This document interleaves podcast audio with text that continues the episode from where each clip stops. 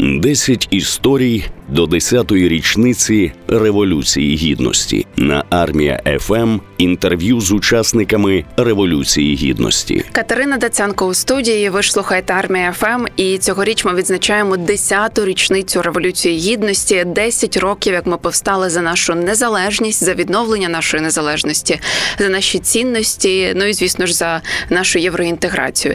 І до десятої річниці ми проводимо серію інтерв'ю із різними людьми, які тоді були активними учасниками Революції Гідності, а зараз так чи інакше допомагають або ж причетні до Збройних сил України. І я рада дистанційно вітати в нашій студії Юлій Терехов, капітан Збройних сил України і активний учасник Революції Гідності. Вітаю вас. Вітаю, пані Катерино.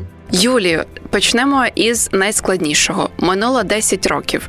Ви тоді всі ці дев'яносто чотири дні, всі три місяці були на Майдані. Що ви відчуваєте зараз, ось через десять років після нашої революції?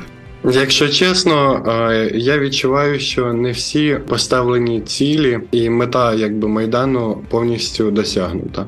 Що ми ще на шляху, що ми ще рухаємось, і наш шлях складний, тернистий, але поза як важко б це б не було, ми рухаємось і наближаємо нашу перемогу. Ну, ви зараз маєте на увазі війну з Росією? Тобто, що наш шлях не завершений? І це також складна така сукупність, в якій війна з Росією – це ну важлива якби складова. Це можна віднести до зовнішніх питань, а внутрішні питання в країні також ну рухаються у напрямку європейських наших цінностей. Окей, якщо повертаючись до подій Майдану, тоді ви були саме тим студентом тридцятого листопада, одним із тих студентів, який потрапив під кийки беркутів, якого побили. Тоді І, власне, в ту ніч, яку всі вважають, ну, тобто до цього це був Євромайдан, а потім її вважають початком, власне, Революції Гідності. Я знаю, що ви багато говорили на цю тему, але можете трішки детальніше розповісти саме про цей конкретно день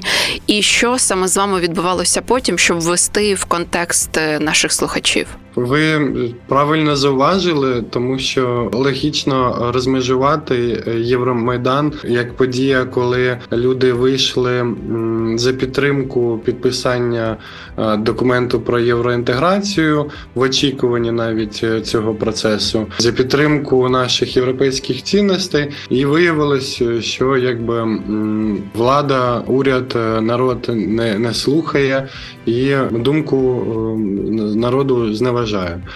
І в момент побиття і роз, ну, розгону Майдану і побиття студентів цю ніч, можна б влучно, ви сказали, відбулося змінення і початок вже Революції Гідності, революції, в якій ми вже народ вийшов на боротьбу, а не просто там співати пісні і світити ліхтариками. Сама ніч, вона була, скажімо так, було відчуття, що щось трапиться, тому що з самого початку вже нас приїжджали підрозділи там міліції, Беркут в тому числі, вони вишиковувались декілька разів, вони були спроби навіть там нас там якось оточити, вони просто вишиковувались і стояли, і здається в той момент вже були там рішення про заборону цих всіх мітингів, була складена юридична складова заборона нашого Євромайдану. Логічно, що якось нас мали звідти прибрати, але коли, як, було незрозуміло до останнього. Той самий день вони декілька разів намагались показати те, що вони присутні, те, що вони вже мають таке бажання. В їхніх очах вже була оця, знаєте, лють і ненависть до своїх співгромадян. Ми неодноразово намагалися отримати слово зі сцени, щоб попередити про ймовірні такі шляхи людей, котрі лишались там на ніч. Їх було зовсім небагато. Я, якщо чесно, був трохи приголомшений. Вночі приїхали вантажівки і почали посеред мітингарів виставляти забор, яким оточують типу концерти там на рейвах, знаєте, такі металеві огорожі. Тільки ти намагаєшся отримати відповідь від комунальних істерика, які встановлюють цей паркан, типу, що відбувається, нащо ти це робиш, нащо ви сюди приїхали. Обертаєшся і бачиш, як уже під стелею просто починають людей забивати.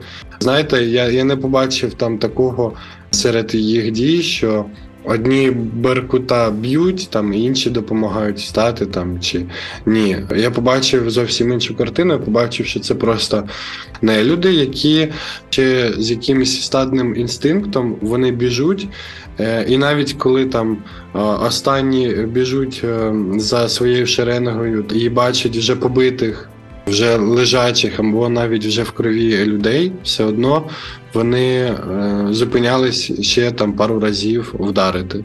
Я просто от скільки проводжу інтерв'ю і скільки чую про цю ніч на тридцяте листопада, досі не можу зрозуміти, чого була ця жорстокість. Ну, я розумію, що вас це теж недоречно запитувати, це просто, певно, не знаю, якесь риторичне питання, чому вона саме в них була, причому до, до звичайних мітингувальників, які фактично, ну, нічого ж поганого не робили. Тобто це не були злочинцями. Якщо чесно, я, я бачу в цьому таку аналогію, що у кожної влади є такий, знаєте, чорний підрозділ, який не боїться заплямувати руки в крові навіть власного народу. Щось типу російської ПВК «Вагнар». Я вважаю, що саме, саме ці люди підрозділу «Беркуту», мало того, що вони були з промитими мізками, да, їм партійна інформація доносила все зовсім з іншого боку, але те, що вони здатні до такої жорстокості, характеризує їх як якихось, знаєте, зовсім всім аморальних людей, об'єднаних саме в окрему там типу роту чи батальйон, які використовують саме для таких задач. Тобто вони існували, чи існують вони зараз, таке риторичне питання. Фактично тоді тридцятого листопада, можна сказати, що ви прийняли на себе основний удар і були тією ланкою, після якої вже розпочалася революція, і ми про це вже з вами говорили. В мене просто питання, чи ви тоді думали про те, що люди на наступний день вийде мільйон людей? І які були ваші відчуття, коли ви там, не знаю, вийшли на вулицю і побачили щось, власне, після того, як ви прийняли на себе удар разом з іншими студентами, просто всі зібралися разом і показали, що вони є народом. Чи ви, можливо, сумнівалися тоді, що хтось вийде після вас? Я би почав відповідь з того, що, перш за все, в ту ніч я жодного разу не мав такої думки, ніби я беру на себе удар. Знаєте, в той вечір і в ту ніч я, мабуть, бачив це не як взяти удар на себе, там, а як просто захистити інших. Тому що, коли ти бачиш, як Беркут забиває якусь, ну, літню жінку, це настільки просто в моїй голові не вкладається, що ти готовий порушити всі закони, тому що якби це абсурдно не виглядало, чомусь порушник ти, да? А не правозахисник, який якби це вчиняє. Ти готовий ризикнути всім і навіть там можливими переслідуваннями, там, або навіть тим, що тебе десь вивезуть в ліс, ти готовий ризикнути всім, аби просто зупинити це свавілля. Хотілося просто цих людей захистити і, і цих виродків просто зупинити. Але, ну, співвідношення сил і засобів було таке, що просто нас всіх перебили і залупашили. Нам доводилось там по факту втікати, переховуватись в цьому Володимирському соборі. Михайлівському. Так, Михайлівському. Чи розумів я, що на ранок сто відсотків вийде так багато людей, чи взагалі буде реакція? Якщо чесно, спочатку ні. Тому що коли на ранок приходило вже усвідомлення того, що Майдан зачистили, нас всіх розігнали, ще в голові були кадри цього розгону. Знаєте, просто окрім того, що вони зачистили, грубо кажучи, Майдан, да, вони бігали по кварталам, по районам, вони забігали в під'їзди, вони забігали в двори і лупили просто пересічних людей. Тому на ранок, коли ще був в шоковому стані, Знаєте, зловив такі перші Пе Те Ес Ер, коли спускаєшся в метро і бачиш контраст, коли люди їдуть на роботу, на навчання, всі зранку сидять в метро, і типу звичайний день, всі живуть звичним життям, іначе нічого не відбулося. Але ми про це кричали, ми про це писали. Наша нація не здатна таке проковтнути, тому, тобто, якби забили мільйон, ну, вийшло б там десять. Цілком очевидно. А, до речі, про студентів. Тоді була якась певна заборона від керівництва університету там, чи від викладачів, щоб не виходили студенти? Було таке, так. Я пам'ятаю, в деяких вузах це було жорсткіше, в деяких лояльніше, але я пам'ятаю, так. Були такі повідомлення від керівництва, були погрози, але, знаєте, коли вони почали ставати таким типу резонансним, коли там повідомлення, наприклад, в, в чаті студентів від якоїсь викладачки, там скрінили, викладали, і з цієї викладачки було якби розуміння, приходило розуміння відповідальності, що потім, там, якщо складеться так, що там переможе Євромайдан, її там саму потім запитають, то деякі, ну якби неохоче публічно висловлювали заборону.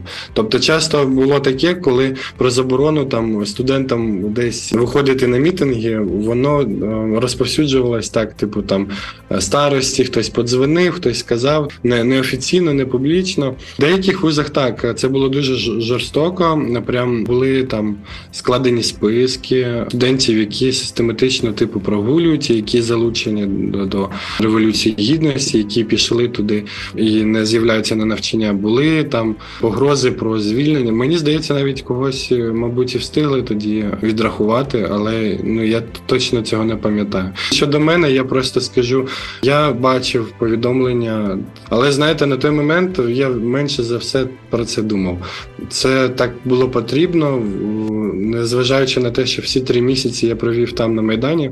Я повертався додому, хоч і киянин. Я був вдома лише два рази. Один раз, коли в мене була просто вже гарячка, така велика температура, і лежати на підлозі в будинку профспілок не найкраще місце, де можна перележати, перехворіти. Другий раз – це коли я приїхав підготуватись і здати, здається, курсову роботу в своєму вузі. Які події ви найбільше пам'ятаєте з Майдану? Ну, тобто, зрозуміло, що тридцятого листопада – це сто відсотків. Зрозуміло, що там вісімнадцятого, двадцятого лютого, певно, що коли вбили купу людей і Небесна Сотня в нас з'явилася.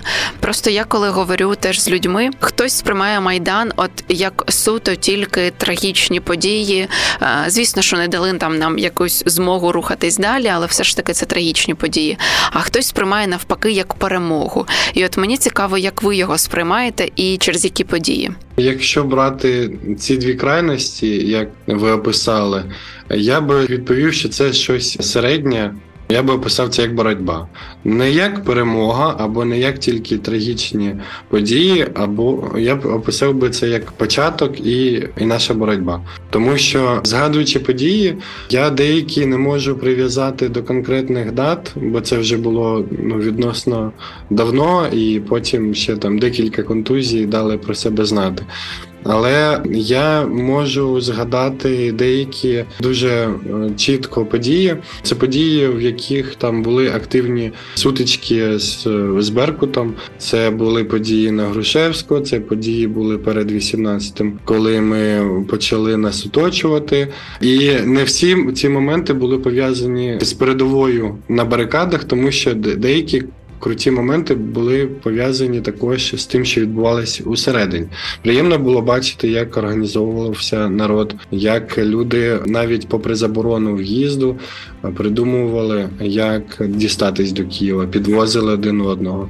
Приємно було бачити, як підвозять їжу, напої, Там готували, варили борщі, бутерброди з чаєм, знаєте. Приємно було, коли вже почали люди там фізично, так би мовити, боротись з Беркутом і привозили, і люди там з багажників діставали там якісь там арматури або там якісь там елементи захисту, там шоломи навіть для будівництва. Все це було приємно переглядати, бачити це всередині цих барикад. Також деякі події були, знаєте, для закритого клубу в лавах правого сектору, які назавжди закарбувались в моїй пам'яті. Це і освячення наших аргументів на бій, коли священнослужитель, промовляючи там молитву і клятву українського націоналіста, направляв нас і підготовував нас до битви з Беркутом, коли ми тренувались з оборони щитами. Ну і таких подій було так багато. Можливо, майже всі пам'ятаю. Облич багатьох людей, на жаль, вони, знаєте, з пам'яті стираються, стираються імена, але не стираються емоції, враження. Людей, з якими мені, з якими я мав честь познайомитись і поспілкуватись хоча б більше хвилини, вони назавжди закарбовані в моїй пам'яті і, на жаль, багато з них вже віддали своє життя найцінніше за цю країну. До речі, чи був хтось із ваших знайомих по ту сторону барикад? Ну, я розумію, що серед беркутівців навряд чи, а от серед тітушок, антимайданівців? Ні, так склалось в житті, що я сам якби відповідаю за моє оточення, і я сам відбираю людей, з якими я хочу спілкуватися, з якими ні, яких я бачу поруч з собою. Для деяких людей це було, як і події подальші, типу відсіювання, хто себе як проявив. Але, як на мене, це показує, що люди самі не відповідають за своє коло оточення. Я на момент початку там і Революції Гідності, і початку бойових дій на Сході, у мене моє коло ніяким чином не змінилось, ну, окрім того, що, як я сказав, там загиблі друзі і побратими. По ту сторону барикад в мене не було, на щастя, не знайомих, ні тим паче друзів. І навіть серед моїх там родичів я не пригадую, щоб хтось там або відкрито там підтримував ту опозиційну сторону. Ну, тобто не, не було там ярих антимайданівців або людей, які б мені сказали, що я роблю щось не те. Навпаки, мене оточували е, люди, які мене підтримували. І одного разу, до речі, мій новий знайомий, з яким я познайомився на Майдані, з яким я пізніше почав сильно дружити, і з подій Майдану зав'язалась наша дружба, тепер це мій кум. В нього був знайомий серед представників міліції. Да. Тоді, якщо чесно, було таке нестримне бажання його от саме особисто вицепить, якщо от ін... переходити вже на індивідуальність, тому що на той момент міліція і взагалі представники там оці внутрішні війська, оці представники силового блоку, вони ховались за масками, вони ховались за більшістю. Вони стояли зі щитами, били по щитам, били по людям, і вони думали, що от у них взагалі так закладено, що в їх тактику, їх дій, їх груп, що вони сильні тільки коли вони разом, коли вони тримають стрій, коли от один за одного тримаються. Але коли ти чіпляєш одного, знімаєш з нього маску, на очах одразу вже читається страх, тому що е, людина... яку змушують це робити, або яка налаштована на це, але немає внутрішнього якби стимулу, немає внутрішнього бажання і розуміння цілкового, навіщо вона це робить, вона опиняється, знаєте, ти дістаєш з гарячої ванни і холодним душем, ну, грубо кажучи, роздупляєш. І багато було таких міліціонерів, які там забивали людей кійками, а з моменту, як тільки ти його витягнеш із строю, знімеш з нього маску і запитаєш, типу, взагалі, що в тебе в голові, чому ти б'єш людей? І в нього вже змінюється якби риторика. Ви, до речі, для себе вже встигли якось трішки усвідомити Майдан? Ну, тобто переосмислити. Бо я розумію, що після Майдану відразу почалась війна, потім ковід, широкомасштабна війна, і таке враження, як ніби ми досі в ось цій якійсь історичній паралелі тягнемося. Ну, і плюс ви зараз служите, і капітан Збройних сил України. Ви вже встигли переусвідомити ті події? Чи вони для вас ще досі не є прям історичними? Історичними в плані пам'яті? Вони переосмислені мною і заархівовані, так би мовити, в моєму мозку, але переосмислити їх загалом я взагалі не бачу сенсу. Ви правильно сказали, що тягнеться ця історична паралель. Це важлива історична подія, на жаль, трагічна. З іншого боку, рушійна в плані наших кардинальних змін в країні. Але глобально там нема чого переосмислювати. Це яскравий приклад нашої незалежності, яка закладена в ДНК і її прояв. Переосмислити, знаєте, в тому плані, що там завжди ти після якоїсь події можеш розмірковувати, там проводити аналіз, так, як було б краще, що було. Але, знаєте, загальне враження не змінилось, і в голові воно відклалось саме як початок нашої боротьби. І згадуєш, зараз, на жаль, на цю десяту річницю прийшло усвідомлення, що ого, ого, вже пройшло десять років. Отак от. І все.